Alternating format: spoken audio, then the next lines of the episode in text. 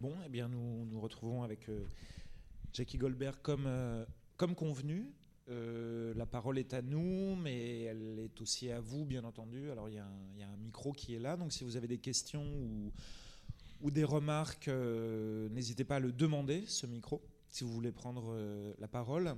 Mais pour... peut-être dans un premier temps, pour introduire la discussion, en fait, je voulais, Jackie, revenir à des choses assez prosaïques, des choses de fabrication, puisqu'il s'avère que, tout à l'heure, quand je te présentais, je disais que tu étais critique de cinéma, réalisateur, mais tu as aussi une casquette de producteur. Tu as ou tu as eu, tu vas nous dire, puisqu'on voit au générique du film une société de production qui s'appelle Vicky Films, et il s'avère que Vicky Films a aussi notamment coproduit un film que le cinématographe a programmé il y a quelques années, un film de David Chou, son premier long, Le Sommeil d'or.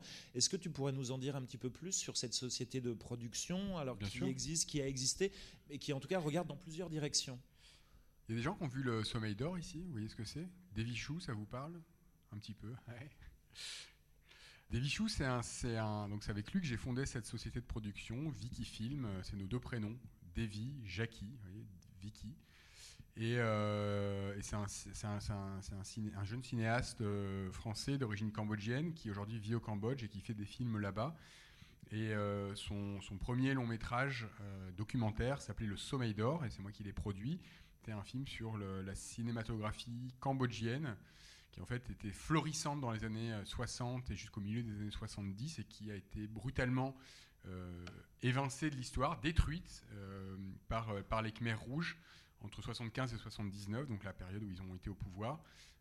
Donc les cinéastes, les acteurs, les producteurs ont été tués, une partie des films a été détruite, l'autre a été simplement laissée à l'abandon, et avec l'humidité là-bas, les copies ont disparu. Donc c'est une cinématographie qui a pratiquement disparu, il ne reste rien, il reste vraiment une poignée de films, quelques bandes annonces, des musiques de films, des choses comme ça, et donc il a fait un documentaire sur un continent englouti.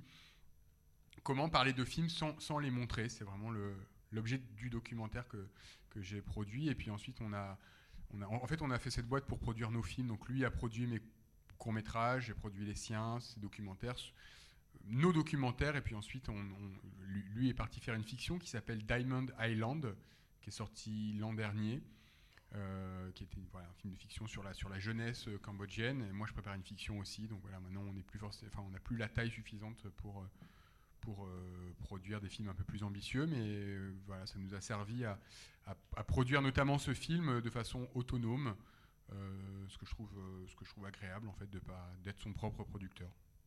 Et pour prolonger sur des questions un petit peu relatives à l'existence même du film et non plus à sa fabrication, mais à sa distribution.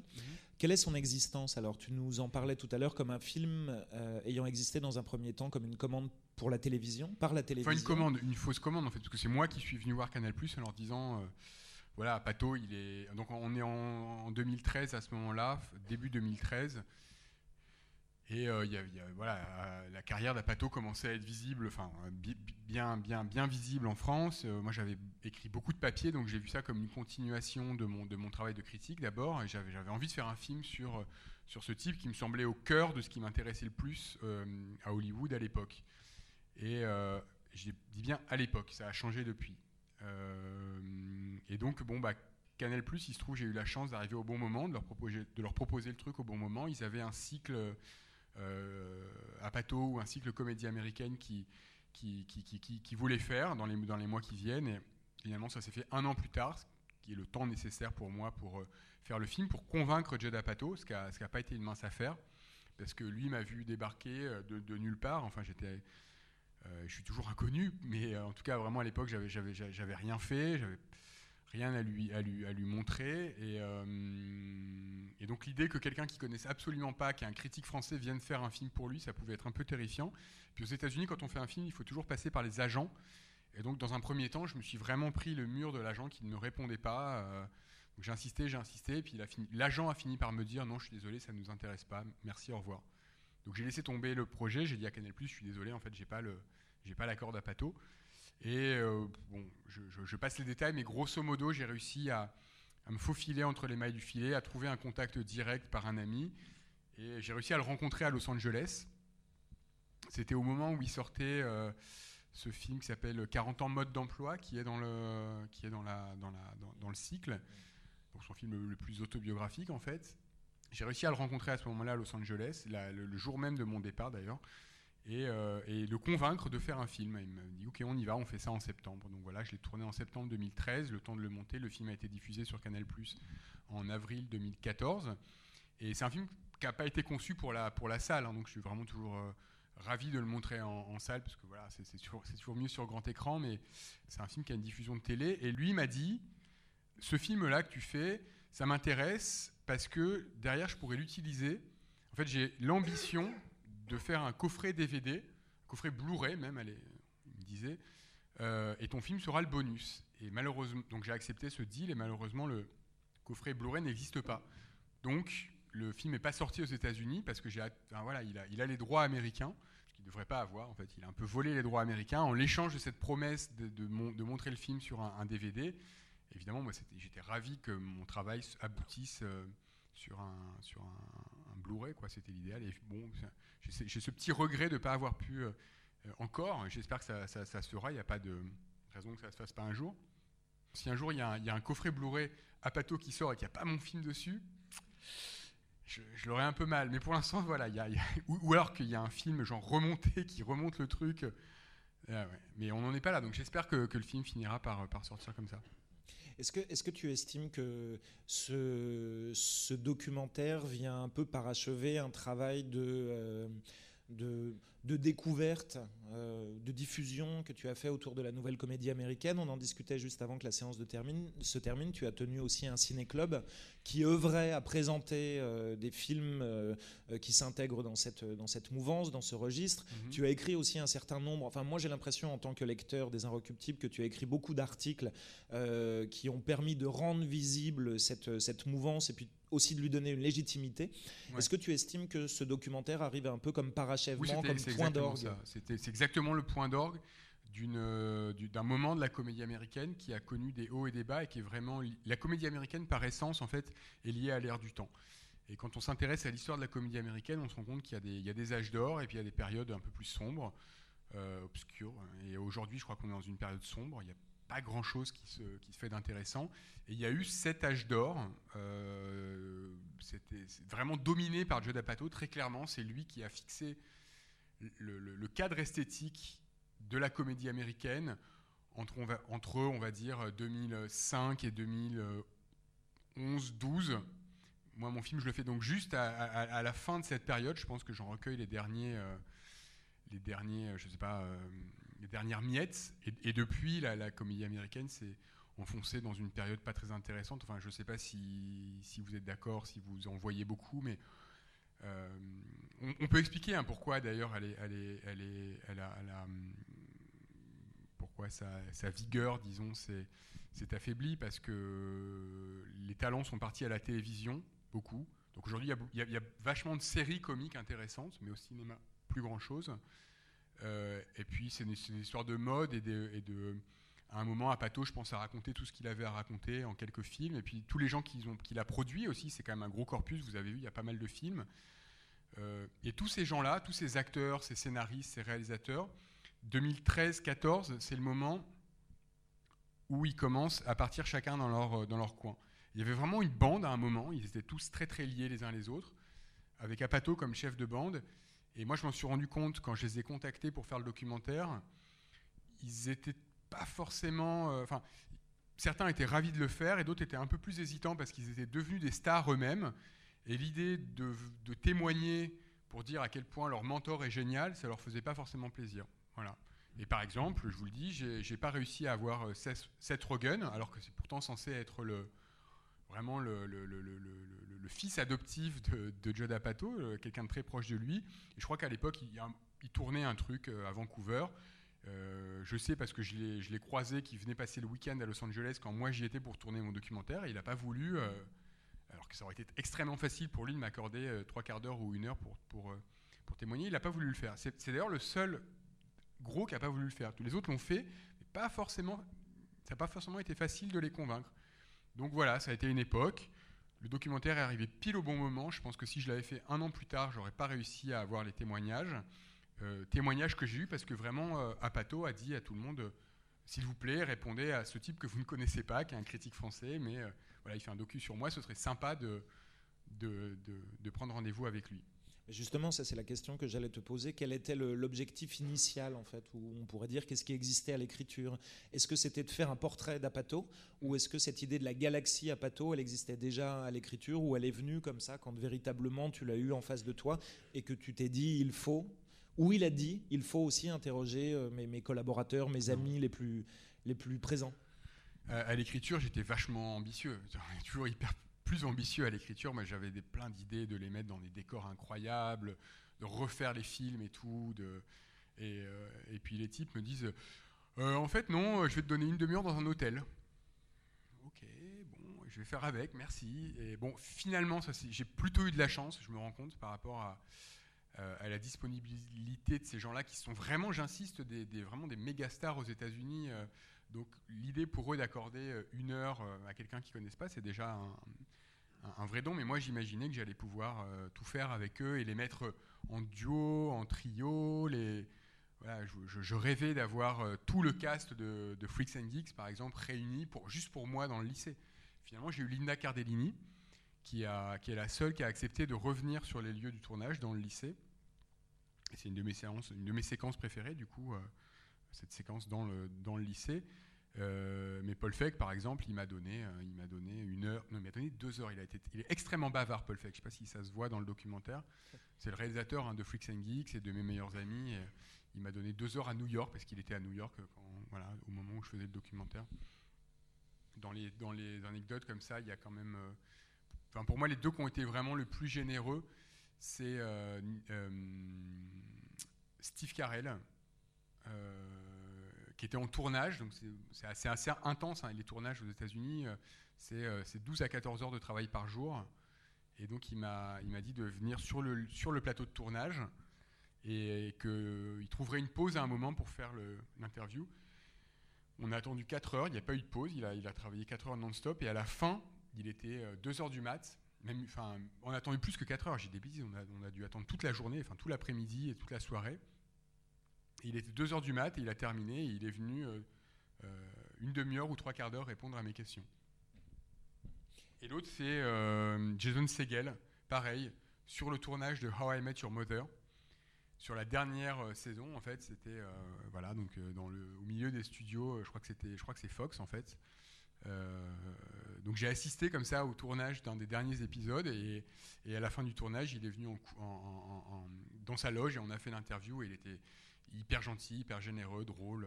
Donc là, ça s'est globalement bien passé, quoi. Voilà, quand même, les interviews. Tu parlais de Mes meilleurs amis, de Paul Feig, le film est intégré à la programmation, justement. Il y a un point qui est évoqué au début du film, c'est la réception du travail d'Apatow aux États-Unis. Mais tu t'étends pas là-dessus beaucoup dans le film. Alors moi, j'avais 2 questions. La première, c'est quelle est-elle, en fait ? Quelle est la réception de son travail aux États-Unis ? Quelle est... sa popularité. Et la deuxième, qui est une question un peu taquine, c'est est-ce que c'est pas un réflexe un peu autorisant et très français de dire Judd Apatow est un grand cinéaste et un auteur, parce que la critique française a toujours fait ça.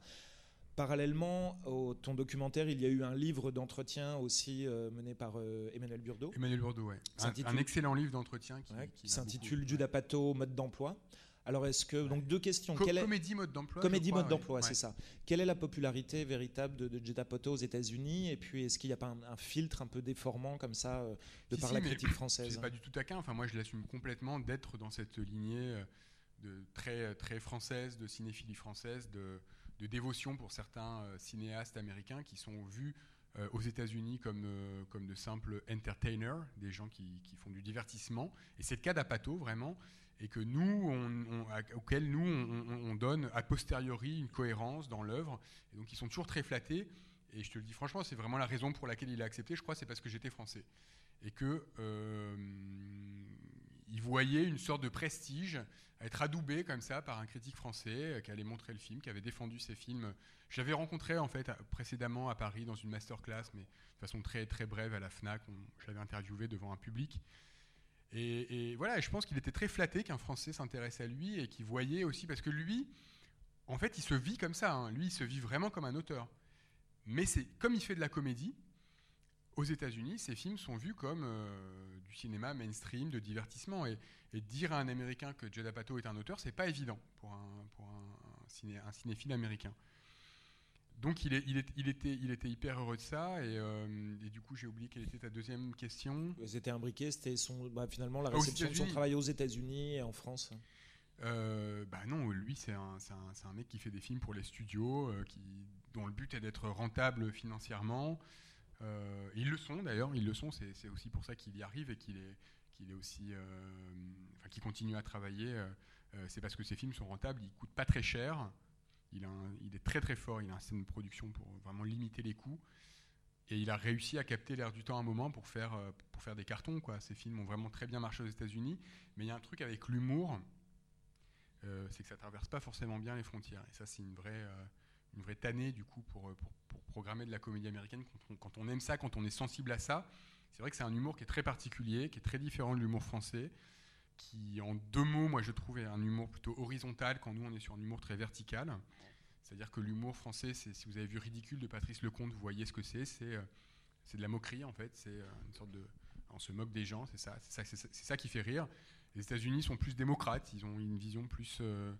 on se moque de soi-même d'abord, avant tout. Le stand-up, d'où ces gens viennent, hein, le stand-up comédie, c'est on monte sur scène, et pendant une heure, on se moque de soi-même et on fait rire le public avec ça. Et on fait rire un peu avec les phénomènes sociaux, mais c'est toujours ramené vachement à soi-même et à la self-deprecation.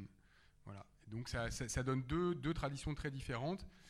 Et c'est pas facile d'exporter ça. Donc les films d'Apatow marchent pas forcément à l'étranger. Tu parles d'humour horizontal et vertical et tu prends l'exemple de Ridicule. On pourrait en déduire, mais ce serait caricatural, que peut-être en France l'humour pratiqué, alors peut-être qu'il serait un humour de moquerie à l'égard des autres, serait un humour qui serait beaucoup verbal, qui passerait beaucoup par les mots, et l'humour américain passerait beaucoup par le corps. En tout cas, c'est peut-être l'impression qu'on peut avoir en voyant le film. Tu évoques ce point à plusieurs reprises. Il est beaucoup question du corps, voire on a parfois affaire à un humour un peu scatologique parfois, on a beaucoup de scènes chez le médecin, on peut estimer que c'est une constante du cinéma d'Apatow, ce rapport au corps. Ça c'est très, très compliqué en fait, et très, très discuté, parce que le stand-up c'est vraiment c'est l'inverse du burlesque. Donc le burlesque c'est Buster Keaton, Chaplin, etc. C'est l'idée qu'on on filme des gags visuels essentiellement, et c'est le corps dans un espace. Et Apatow et toute la tradition stand-up dont il vient, c'est des mecs sur scène qui font des blagues, qui font des jokes, qui font des vannes. Donc c'est pas du tout visuel, c'est pas du tout corporel. Et le truc d'Apatow, c'est d'avoir réussi à rendre le stand-up visuel. Non pas par des prouesses de mise en scène. Je crois pas que ce soit un très grand metteur en scène, Judd Apatow. L'avoue, c'est pas je pense qu'il est pas nul, il sait quoi faire avec une caméra, mais c'est pas Buster Keaton très clairement, et même c'est même pas les frères Farrelly. Les frères Farrelly sont très très forts en comique visuel, en comique burlesque, en slapstick. Apatow, lui, il fait des chants contre chants, et ce qui l'intéresse, c'est vraiment le rythme de la parole. Sauf que il a aussi intégré une problématique corporelle à son cinéma, et réussi à filmer la parole presque comme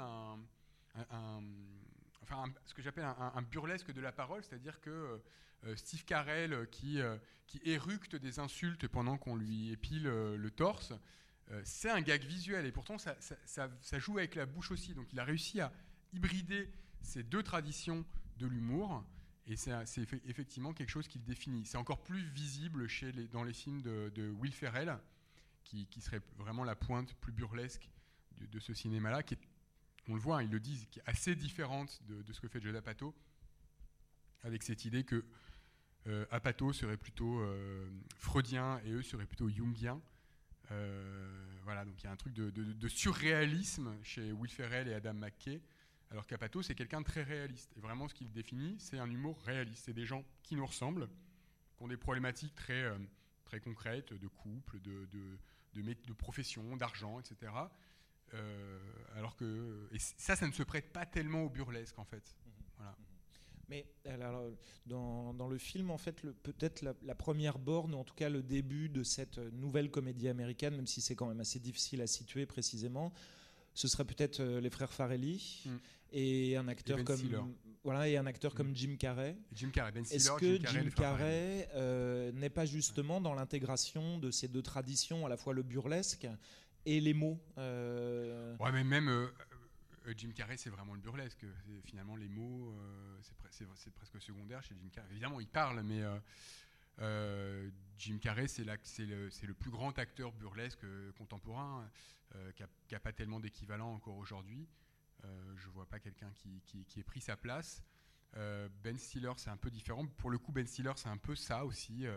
C'est quelqu'un qui vient de cet humour de masque, de déguisement. On met un masque, on se déguise. C'est l'humour du Saturday Night Live, par exemple. Voilà, cette émission culte aux États-Unis, tous les samedis soirs qui existe depuis 1975. Et c'est des gens qui se déguisent et qui commentent l'actualité, quoi. Il vient de là, Ben Stiller. Et moi, ce qui m'a sidéré, en fait, pour en revenir à Judd Apatow, c'est quand je me suis rendu compte qu'Apatow était à l'origine de ça aussi. Avant de lui-même devenir un cinéaste avec son propre style, ses propres marottes, c'était le type qui écrivait les blagues de Jim Carrey, qui produisait les shows de Ben Stiller dans les années 90. Donc il a vraiment été au cœur de la comédie américaine des 25 ou 30 dernières années. Et les frères Farrelly, c'est autre chose. Et du coup, c'est deux familles un peu différentes. Les frères Farrelly, si on regarde bien, ils commencent à décliner dans les années 2004-2005. Leurs films marchent moins. Aujourd'hui, ils sont presque oubliés. Ça fait très longtemps qu'ils n'ont pas sorti de film. Moi, c'est des génies absolus, les frères Farrelly, vraiment. Je sais pas, ça vous parle, les frères Farrelly, Marie à tout prix, Dumb and Dumber, Fou d'Irène. C'est vraiment par ça, moi, personnellement, que je suis arrivé à la comédie américaine dans les années 90, quand j'étais adolescent. C'est vraiment eux qui m'ont accroché, qui me parlaient. Et c'est très burlesque, très scato, très régressif. Et par paresse, je crois qu'au début, la critique française a accueilli Apatow avec ces termes-là. Si on lit les critiques de Télérama, par exemple, des premiers films d'Apatow, c'est oui, la comédie régressive. Et c'est pas du tout, en fait. Apatow, il fait l'inverse. C'est pas du tout régressif, Apatow. Il y a quelques blagues sur le pipi, mais c'est pas son truc, en fait.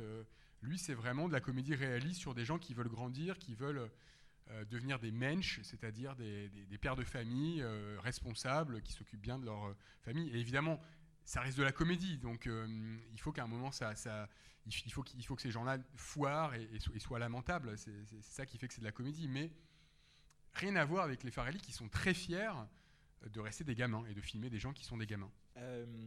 À quel Judd Apatow as-tu eu affaire ? Moi, en voyant le film, en fait, je me suis posé une question... Précisément face à la scène où tu le suis dans son bureau, en fait. On est dans le bâtiment, il est dans son bureau et là il nous pose la question parce que tu connais l'anecdote ou tu connais pas la... Ah non, je connais pas l'anecdote. Elle est folle, ou alors tu me l'as raconté déjà, mais j'ai oublié. Et où, bah là, enfin, vous venez de voir le film, mais il est assis à son bureau et il raconte grosso modo qu'il passe ses journées à ne rien faire. Ouais.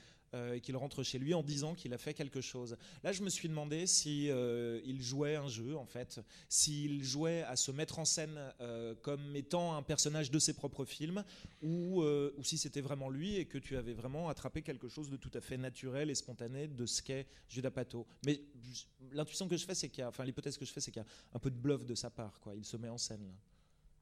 Oui et non. Enfin, oui, comme n'importe qui, en fait. Il se met en scène, mais c'est vraiment lui. Il exagère ce qu'il est, mais c'est vraiment lui. Mais cette scène du bureau, elle a été tournée de façon extrêmement bizarre, parce que j'avais mon caméraman à côté de moi, et on entre dans son bureau, et je lui dis, j'ai envie de faire ce plan, où voilà, vous passez dans votre open space, comme ça, il y a vos employés, et vous entrez dans votre bureau, et vous me montrez votre bureau. OK, il accepte. Et donc, je suis avec mon caméraman à côté, et on le suit comme ça. Mon caméraman est là comme ça, il le suit, il entre dans le bureau et je me prends la porte, en fait. Donc il m'a refermé la porte au nez et je ne suis pas entré dans le bureau. Je n'y suis pas dans le bureau, en fait. Et donc j'hallucine complètement et je n'ose pas ouvrir parce que ça ruine la séquence et j'ai bien fait de ne pas le faire. Et du coup, il est avec mon chef-op à l'intérieur du bureau et il lui montre des trucs et moi je découvre ça après. Donc c'est quand même un peu étrange, vous voyez, comme rapport quand vous faites un portrait sur quelqu'un. Après, il était très gentil, mais là, il y avait des moments de bizarrerie comme ça.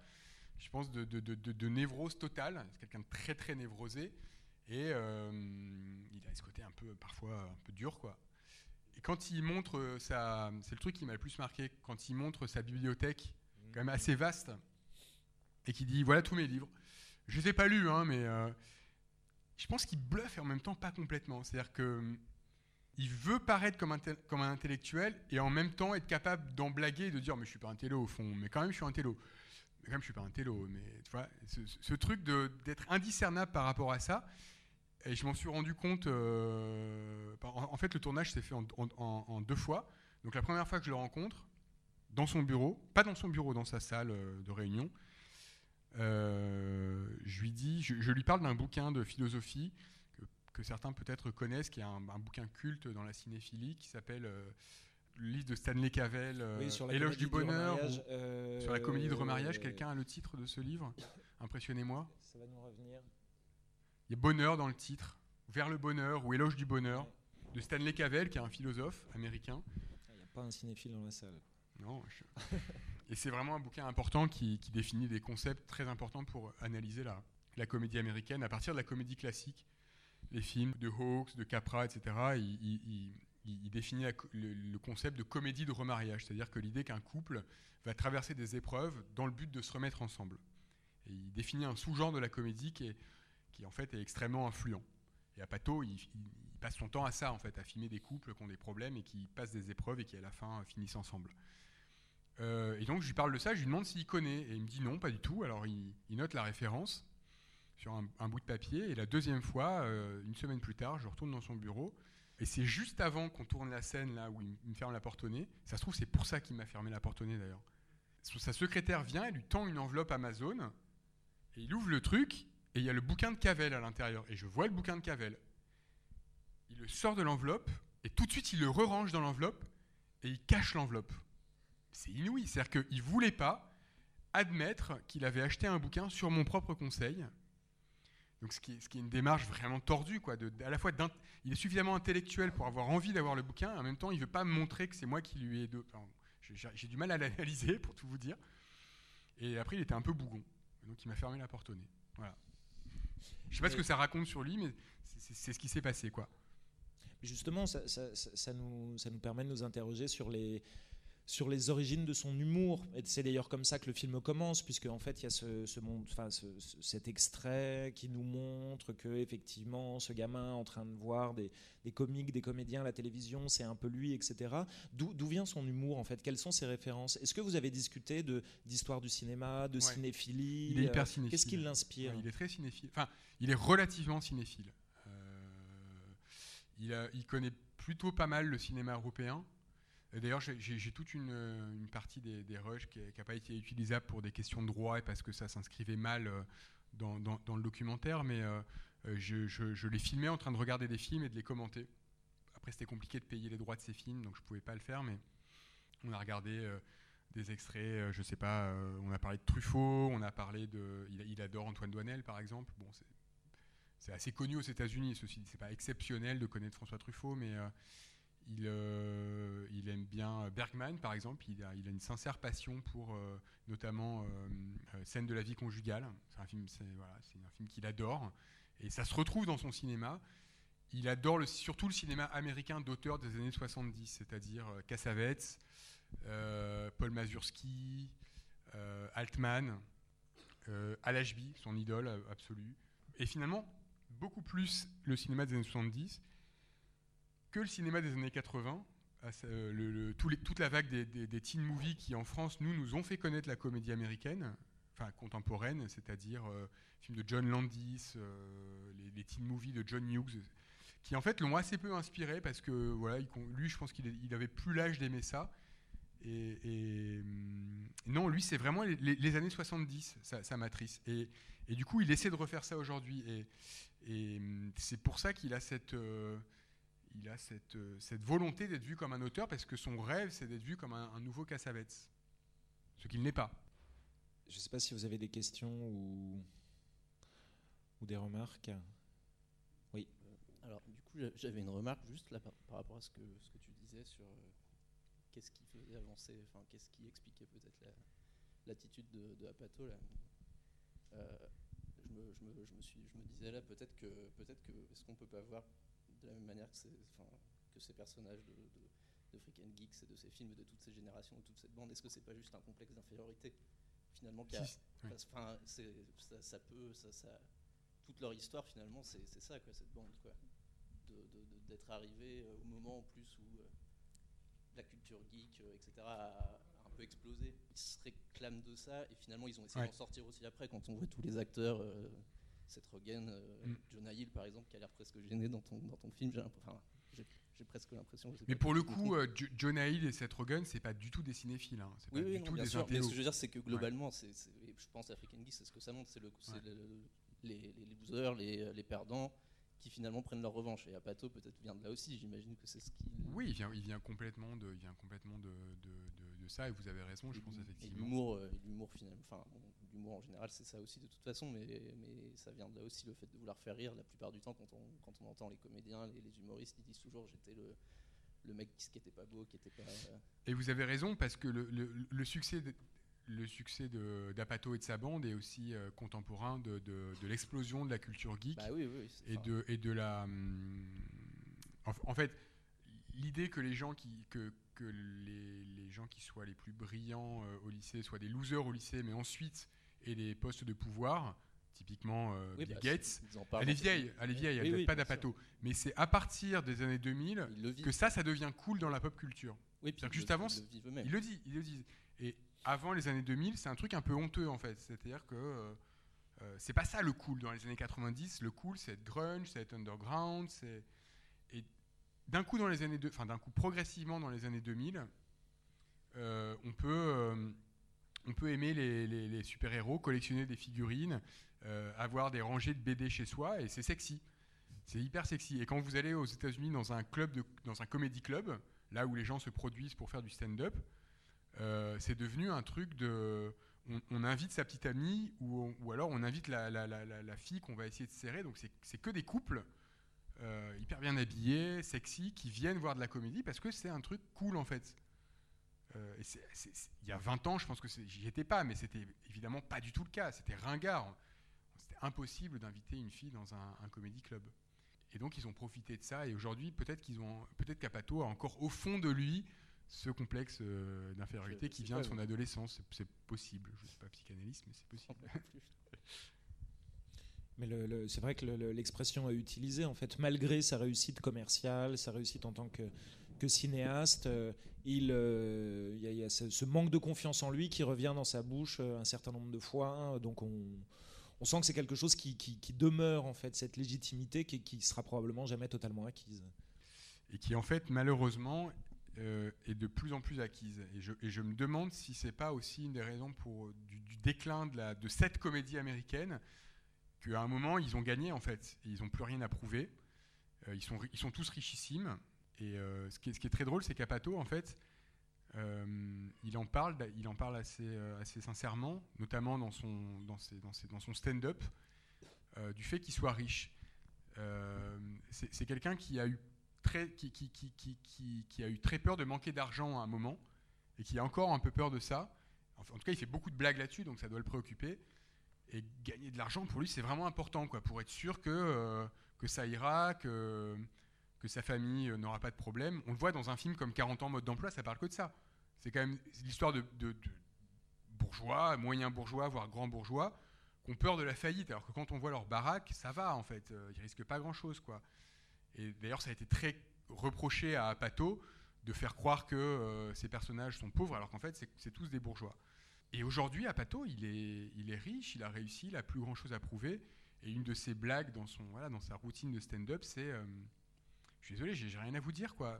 Les gens drôles, c'est les losers. Moi, je ne suis plus un loser. » Et il arrive malgré tout à faire rire, malgré ce paradoxe. Mais c'est vrai que je pense qu'il y a un truc... Voilà, ils ont réussi. Donc maintenant, ils sont passés à autre chose. Jonah Hill, il fait des films avec Scorsese. C'est plus la même chose. Il gagne des Oscars. C'est pas la même chose, etc. Je crois qu'il y avait une autre main qui se levait. Je sais pas si j'ai... Oui. C'est pas vraiment une question, mais une constatation. Parce que bon, c'est la première fois. Moi, je découvre cet auteur. Pour dire que presque je n'ai jamais entendu parler de lui auparavant. Donc je le découvre par les biais de votre reportage. Et en fait, j'ai l'impression qu'à un moment, il dit... Et c'est presque une blague qu'on nous a accordé 20 millions de dollars pour tourner un truc pareil. Et effectivement, quand je vois ces extraits, tout ça, et ces films, et je me pose la même question. Et parce que bon, c'est vrai que son humour, pour moi, bon, c'est pas un humour cérébral, même si bon, c'est pas, on touche pas les fonds, mais on touche pas les ciels non plus. Donc, est-ce que c'est mon impression, tu vois, mm-hmm. Bon, chacun il y a.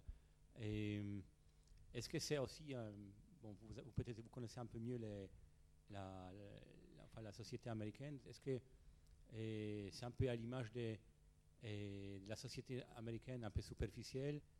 Ce serait plutôt la comédie française, qui, dans sa majorité, qui serait caractérisée par ça, effectivement. Ensuite, si on compare à la comédie classique, à Lubitsch par exemple, qui serait le summum de la comédie sophistiquée, oui, on est très loin de Lubitsch. C'est plus simple, ne serait-ce qu'en termes de mise en scène, qu'en termes de dialogue, mais parce que le temps, l'époque a évolué aussi. On parle plus comme dans les années 40. Donc, Apatow, lui, vit simplement à être réaliste et à filmer effectivement la société qu'il a devant lui, les gens tels qu'ils sont, avec leur humour à eux, avec leur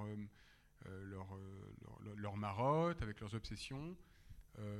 Donc il y a une volonté que moi j'appelle démocrate, d'être au niveau des gens, ouais. Et de ne pas être au-dessus pour se moquer d'eux. Il est au niveau. Ceci dit, juste, je vois qu'il y a une autre question, je rebondis juste sur un des nombreux points que vous avez évoqués, qui est la question de la blague. Parce que ça, c'est vrai que c'est un point intéressant, et c'est dit, je crois, à un moment par le réalisateur d'Anchorman. Il dit, en fait, c'est une blague. C'est le plus brillant, Adam McKay, c'est la personne la plus brillante que j'ai interviewée. C'est une blague, on a réussi à avoir effectivement $20 millions pour faire un film. Alors effectivement, est-ce qu'il n'y a pas une partie de ce courant de la nouvelle comédie américaine qui fait des films comme on fait des blagues, et qui décide qu'à un moment, les comédiens vont chanter, qu'à un moment il y en a un qui va tuer un autre personnage avec un trident, etc. Est-ce qu'il n'y a pas cette idée aussi de tester les limites de la logique hollywoodienne du coup, c'est ça qui s'est perdu aussi, je crois. En fait, c'est aussi ce geste un peu punk de se dire on prend de l'argent au système et on fait n'importe quoi et on verra bien. Et à un moment, le public répond positivement, on dit ah, mais j'aime bien en fait voir des films qui sont n'importe quoi. Et ça dure un certain temps, les budgets sont de plus en plus gros. Les blagues de plus en plus élaborées, de plus en plus travaillées, et pas forcément plus drôles. Et les gens se détournent, et puis ça renaît ailleurs. Il y a tout le temps des renaissances. Aujourd'hui, ce serait peut-être les gens qui travaillent sur une chaîne, c'est un peu pointu. Est-ce que quelqu'un connaît Adult Swim, par exemple? C'est une chaîne de télé américaine qui a un humour très corrosif, dont les stars s'appellent Tim et Eric. Et eux, ce seraient un peu les nouveaux chevaliers de la comédie américaine qui ont réinventé un humour très corrosif, très politique et totalement surréaliste, qui est un peu ce que faisaient Adam McKay, Will Ferrell et Apatow il y a 10 ans. Et pour que l'humour soit pertinent, il faut qu'il soit un peu à côté du système, voire complètement à côté du système. Enfin, non, le plus intéressant, moi, je trouve, c'est quand c'est dans Hollywood et qu'en même temps, ça fasse un pas de côté. Qui est cette notion de contrebande, de vraiment réussir à faire passer des idées un peu au forceps, un peu au détriment des producteurs qu'on imagine un peu tatillons, et réussir à quand même dire ce qu'on a envie de dire. Ça, c'est ce que je trouve le plus fort, et ils ont réussi à un moment, en tout cas de l'histoire, à faire ça à eux. Alors il y a une autre question là. Oui, bonsoir. Je voulais dire, le loser, c'est Charlie Chaplin. Mm-hmm. Le côté surréaliste, c'est les frères Marx. Le côté analytique, Freud, c'est Woody Allen. Mm-hmm. Et je voulais savoir si vous connaissez un film qui s'appelle Clerks de Kevin Smith, mm-hmm. parce que ça, c'est des vrais losers, mais il y a un côté super intéressant. C'est intéressant, Clerks de Kevin Smith, parce que précisément, c'est un film de 90, 11, un truc comme ça. C'est un peu plus peut-être. Enfin voilà, c'est début des années 90.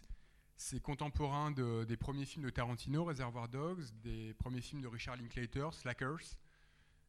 Et en fait, Clerks, il vient presque trop tôt dans l'histoire de la comédie.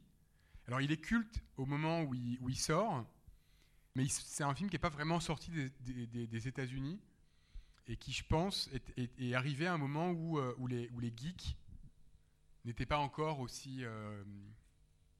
n'était pas un phénomène culturel aussi important qu'aujourd'hui. Et du coup, Kevin Smith, il n'a pas vraiment réussi à percer. Il a une carrière beaucoup plus courte et beaucoup moins importante que Judd Apatow, qui lui a vu plus, enfin je sais pas si c'est conscient, après c'est leur carrière qui s'est fait comme ça, mais c'est un mec sous-estimé en fait, je pense, Kevin Smith, qui a vraiment posé des jalons importants pour Judd Apatow et qui ensuite a décliné au moment où Apatow lui décollait au contraire en recueillant les fruits de ce que Kevin Smith avait posé. Donc merci de parler de ce film, c'est vrai qu'il est intéressant. Et les autres références que vous citez, si l'idée c'est de dire qu'ils n'ont rien inventé, je ne sais pas si c'est ça que vous voulez dire. Donc non, qu'ils feraient la synthèse. Quoi, ils viennent de quelque part, c'est les premiers à l'avouer. Woody Allen, j'ai oublié de le citer tout à l'heure, mais c'est hyper influent pour Judd Apatow aussi.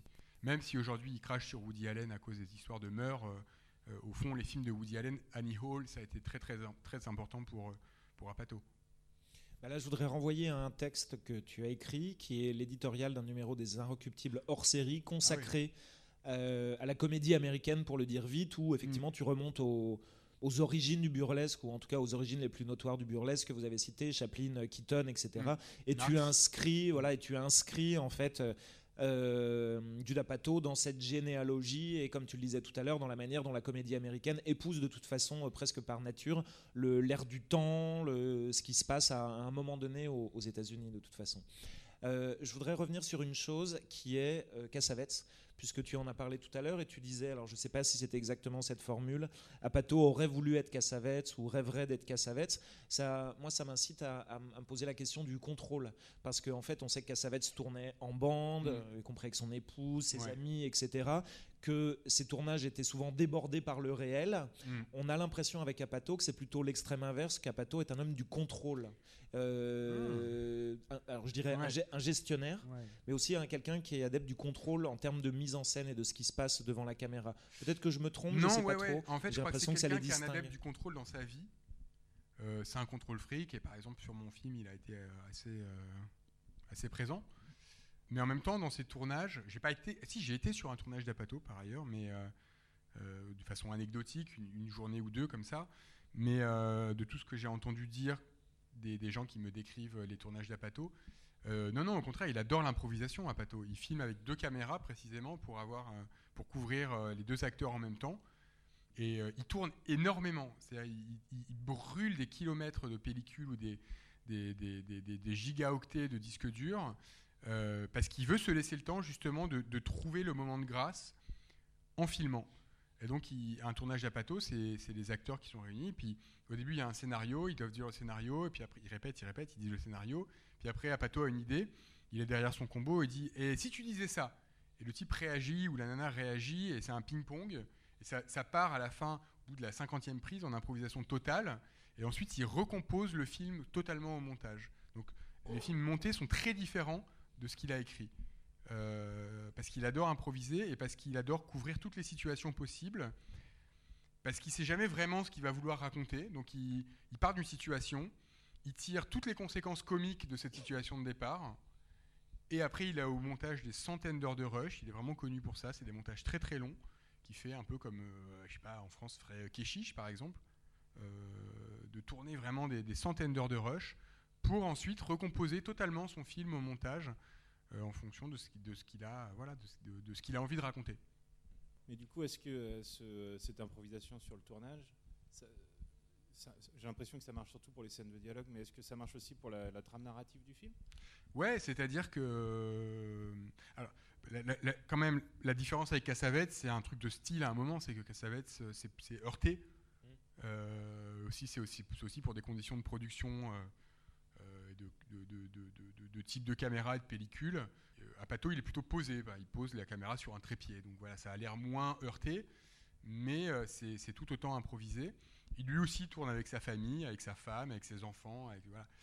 Et pardon, votre question du coup c'était, est-ce que c'est l'improvisation, ne touche que les dialogues ou c'est l'impression que ça donne au niveau des films. Après, je sais pas, j'ai l'impression quand même qu'il y a une trame, au moins des instants importants. Ouais, mais je crois que c'est aussi le cas chez Cassavetes. En fait, il ne faut pas non plus exagérer l'inspiration chez Cassavetes, qui est, on a tendance à croire parfois que Cassavetes improvisait tout, alors qu'en fait, c'était quand même très écrit.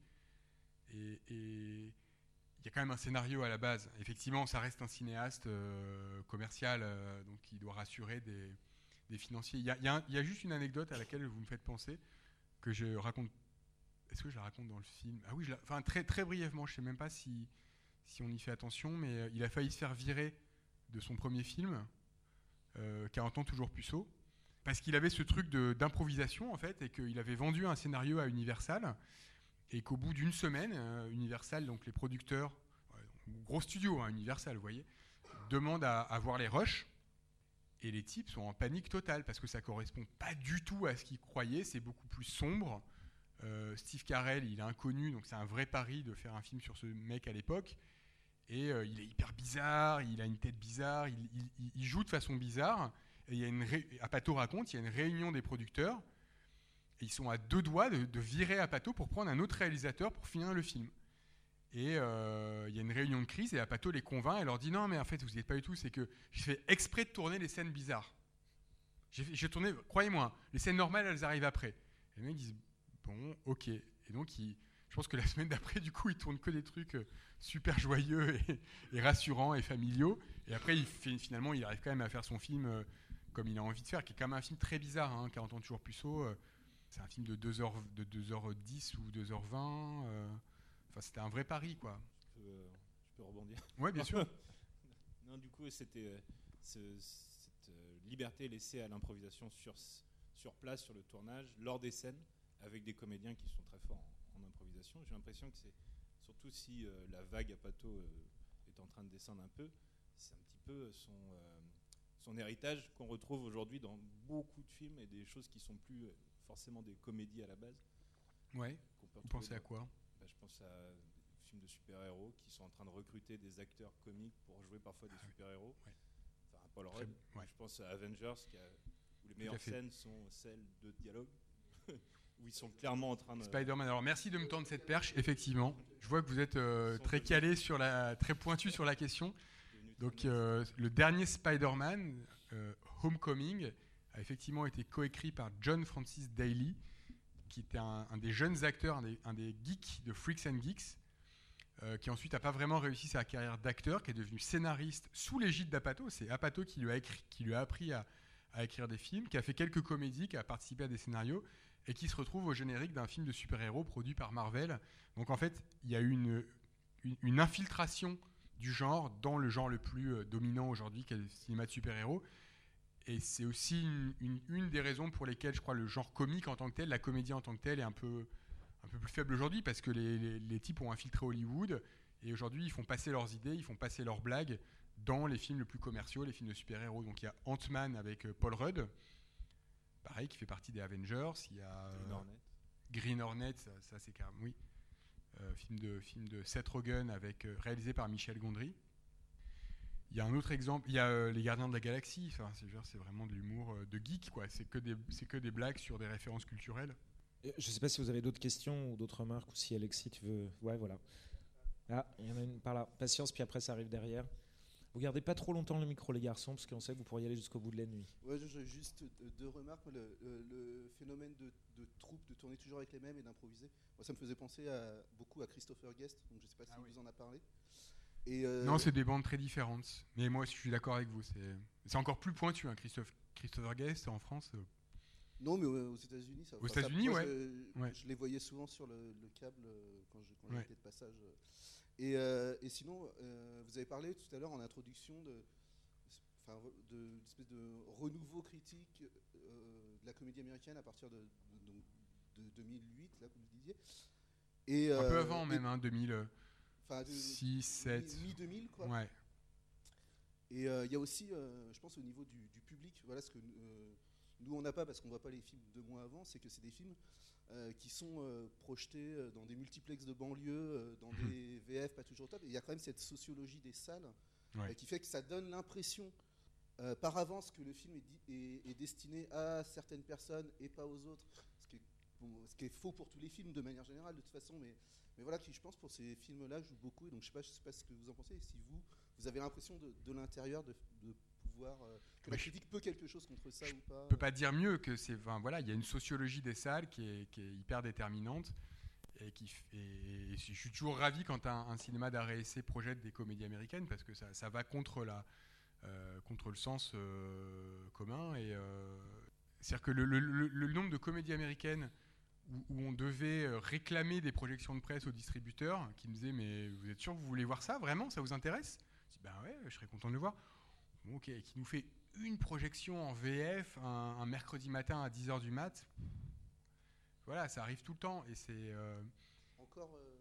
Oui, encore aujourd'hui, ouais. Et encore plus aujourd'hui, je crois. Parce qu'à un moment, il y a une mode, ils ont un peu essayé quand même, ils ont un peu cru quand ils ont vu que ça marchait tellement aux États-Unis. Ils se sont dit, on va essayer vraiment de les pousser, ces films. Et puis, le public français n'a jamais pris, quoi. Malheureusement, ça n'a jamais marché.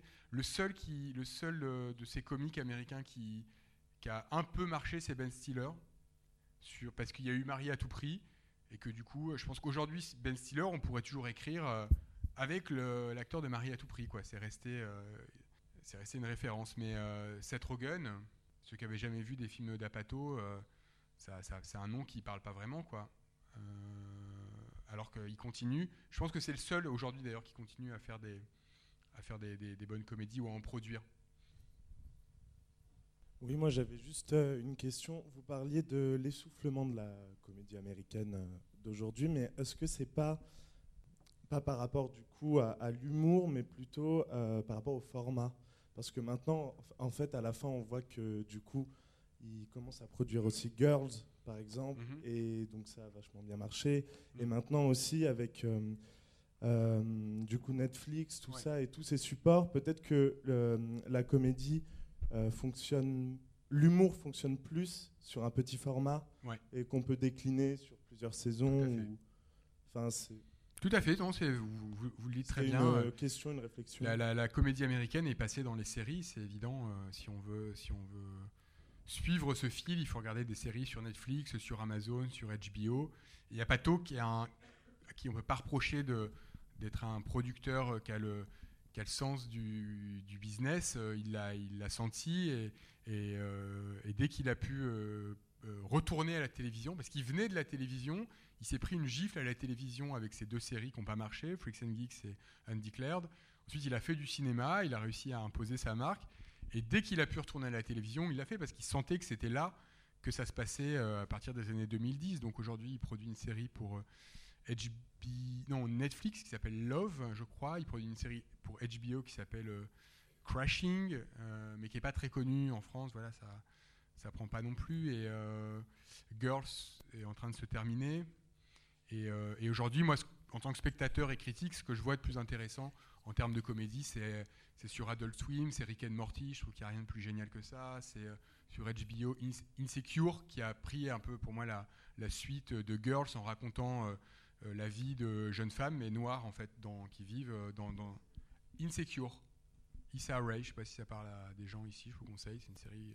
incroyable, très très très brillante. C'est un Girls mais avec des noirs. Voilà. Et on pourrait décliner ça. Il y a plein de séries comiques brillantes sur ces canaux de diffusion, et le cinéma c'est une nuit très pauvre. Alors qu'il y a un moment vraiment dans les années 2008-2009, il y avait presque une bonne comédie américaine par semaine en poussant un peu. Voilà, il y avait des semaines en tout cas, il y en avait une par semaine. Je pense qu'on va aller tout doucement vers la fin. Moi, j'aurais une remarque et une question à poser. La remarque, c'est, puisqu'il était question effectivement de la mutation de la forme comique, finalement, qui se passe de plus en plus dans les séries maintenant, le documentaire se termine par la manière dont les films d'Apatow se terminent généralement. En fait, on quitte les personnages comme ça en s'éloignant, en élargissant. Est-ce que c'est pas déjà une forme un peu sérielle, en fait? C'est-à-dire, ça pourrait continuer. Un moment a eu lieu, une crise a eu lieu, comme tu le dis, mais ça pourrait peut-être se prolonger, raconter la suite de la vie d'un couple ou d'un comique dépressif et malade ou quelque chose comme ça. Est-ce que ça intègre pas déjà un peu ça? C'est ce qui se passe, c'est-à-dire que ces films se suivent en fait. Et c'est un truc dont il a...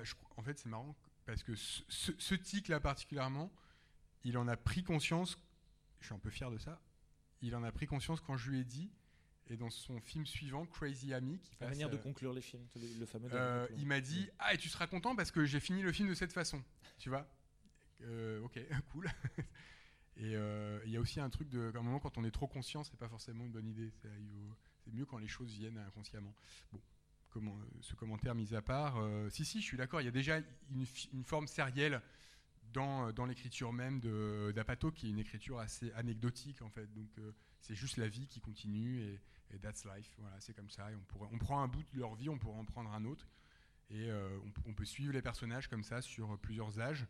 Je sais pas du tout ce qu'il a en tête en ce moment, mais on peut imaginer qu'il nous remontre les personnages de Encloque mode d'emploi dans 10 ans, et ce serait la suite. Ils auraient encore plus vieilli, et ainsi de suite. Et voilà, et c'est ce que faisait Truffaut avec Antoine Doinel, quoi. Voilà, il y a un truc de sérialité dans le cinéma, qui est une des plus belles choses, moi, je trouve, que peut faire le cinéma. C'est-à-dire que filmer des acteurs en train de vieillir ou des personnages en train de vieillir, je trouve ça passionnant, et j'espère que c'est vraiment vers ça qu'il va aller dans le futur, parce que c'est là qu'il est le meilleur, en fait.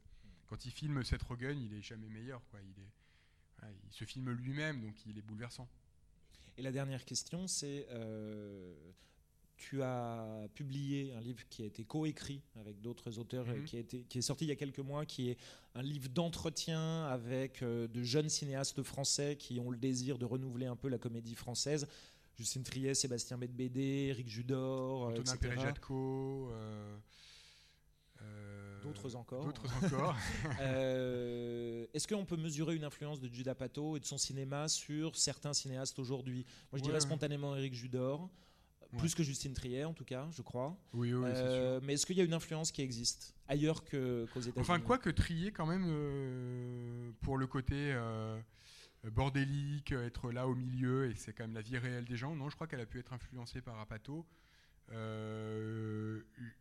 Judor, c'est sans doute le meilleur, dans tous les gens qui font de la comédie en France, c'est le meilleur critique de comédie. C'est lui qui connaît le mieux, simplement, le plus curieux de ce qui se fait ailleurs. Plus que Judd Apatow, Éric Judor, son modèle, c'est Larry David. Et donc Larry David a une série qui s'appelle Curb Your Enthusiasm. Pardon. J'ai jamais réussi à le dire, je n'y arriverai pas. Et sa loufoquerie, ou alors à la rigueur, elle serait plus du côté de la loufoquerie jungienne de Will Ferrell, tu vois. Il n'est pas très réaliste, en fait, Éric Judor. Il aime bien déconner, il aime bien... mettre des masques et se déguiser et faire des bêtises. Il raconte pas tellement des histoires de couple, ou alors vraiment à la marge, enfin de couple ou d'autres d'ailleurs. Mais c'est une influence qui est réelle, l'influence d'Apatow sur la jeune comédie française, mais que sur la jeune comédie française d'auteur. Et c'était un peu l'idée de ce bouquin, c'était que avec quelques collègues critiques, Fernando Ganzo et Quentin Mével, on voyait les comédies françaises majoritaires, mainstream, et on avait envie de s'étrangler, quoi, parce que ça nous faisait pas rire et on s'y reconnaissait pas.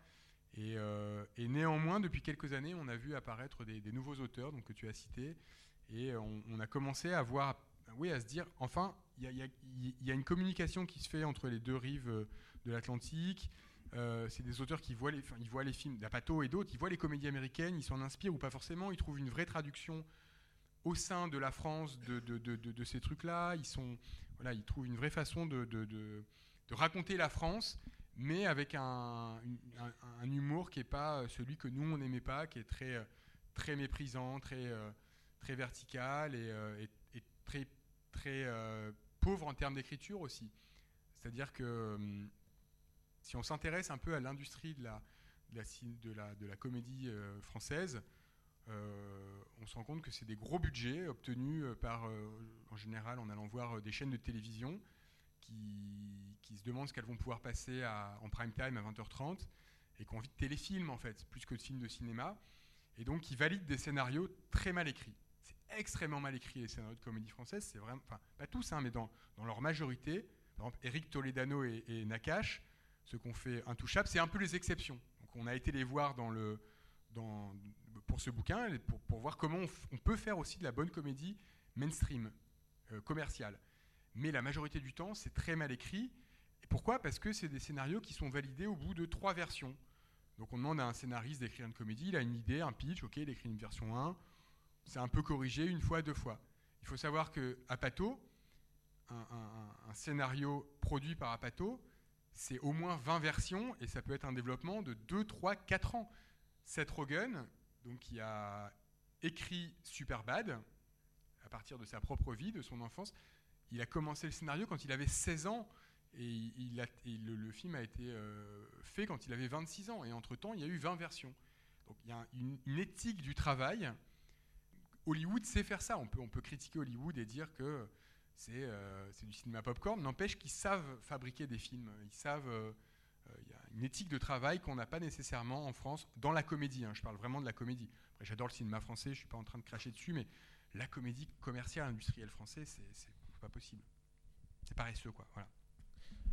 Bah, je pense qu'on va s'arrêter là. On va s'arrêter sur une note vraiment... Non, mais non, sur une note positive. Alors, je redis juste que donc, This Is Comedy commence aujourd'hui. Le cycle This Is Comedy commence aujourd'hui et se déroulera jusqu'au 22 janvier. Il y a 1, 2, 3, 4, 5, 6 films. 40 ans mode d'emploi, Crazy Ami, Disjoncté, Mes meilleurs amis, Les Miller, Une famille en herbe et Tucker et Dale Fight le mal, que j'ai assez hâte de voir. Quoi ?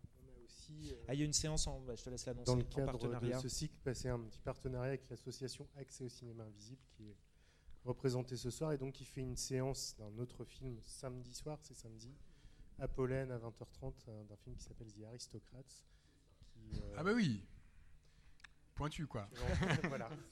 Super film. Eh bien merci beaucoup Jackie. Merci à vous, merci beaucoup. Merci beaucoup et à la prochaine fois et merci à vous.